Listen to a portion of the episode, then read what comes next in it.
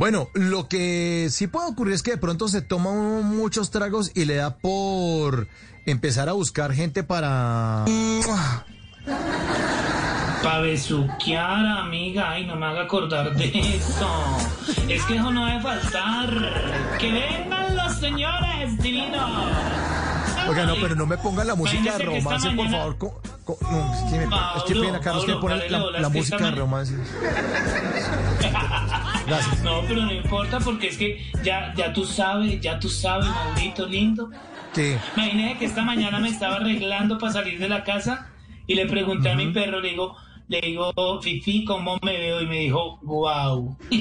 Yo lo amo, por eso lo amo, lo amo, ese perro. Ay, majito. No, pero no, uno no necesita estar borracho para hacer el besucón. El besucón ha sido muy bonito. El besucón ha sido... Sí. Es- yo, yo pienso ¿Cómo que se- dentro de las de los personajes lindos y de las cosas bonitas que me ha dado la vida fue ese personaje. Periodista de su conde también caerás. ¿Cómo es la historia de esto? Arran- Cuéntame, caerás. ¿Cuál es la historia del periodista de su con?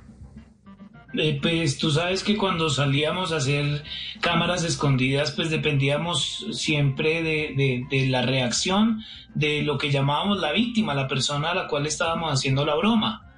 Eh, Y salimos a hacer unas, un periodista que era un periodista despistado y el periodista preguntaba cosas muy, muy tontas, qué sé yo, eh, ¿por qué cree usted, señor, que o le parece muy bonito que pongan en junio este árbol, este poste de la luz y lo vayan a decorar con mm, como un árbol de Navidad?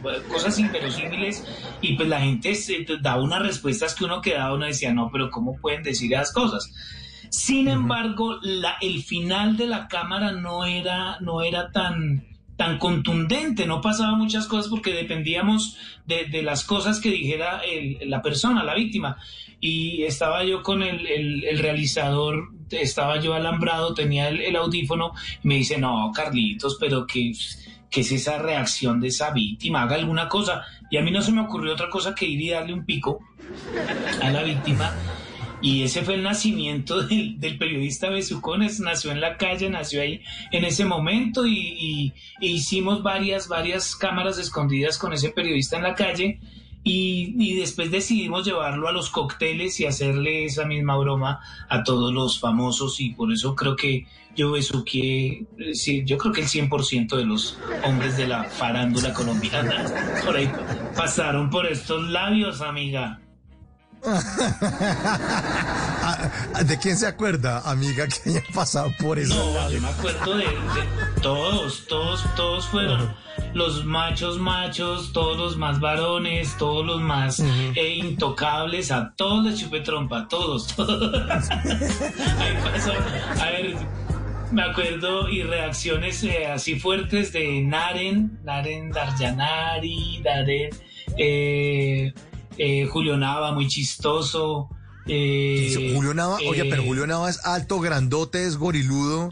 ¿Qué hizo? Le puse una banquita, le puse una banquita y me le colgué el cuello. ¿En serio? Claro, No sí, claro, se mide casi dos metros, Mauro. Y yo soy, yo soy topacio, yo soy topito, yo mido 1,70 y ese man grandísimo, ¿no? De verdad, me subí en una silla y me le colgué el pescuezo. ¿Y qué hizo Julio Nava? Otro, eh, eh, no, seco de la risa, ¿no? To- todos eran muy queridos, la verdad, Mauro. Eran, lo, lo tomaban y reaccionaban muy chévere. Algunos quedaban más desconcertados que otros, pero las reacciones en general eran, muy- eran muy divertidas. Eh, me recu- recuerdo también, por ejemplo, a, a este diseñador, eh, ahí, Ba- Barraza, Alfre- eh, Alfredo Barraza es. Alfredo Barraza. Alfredo, sí. Eh, sí, sí, sí, que empecé a darle y yo muy chistoso le digo, dame el, el beso italiano en los dos cachetes, el español, eso el ruso, eso le pedí el, hasta el, el chino, el- y le dije, no, pero dame el mejor, el colombiano, y el señor sí se fue de frente y me ha pegado, qué trompeada, mejor dicho. ¿En serio? Sí, sí, sí, la verdad sí. Y yo le decía, maestro, pero es que yo estaba actuando, me dijo, ay, yo no.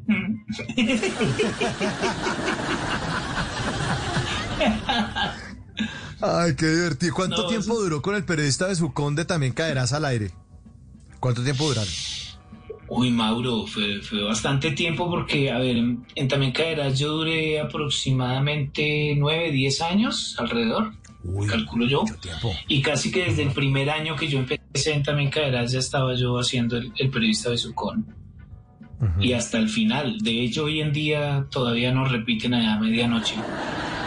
En las noches, la única que no se cansa es la lengua.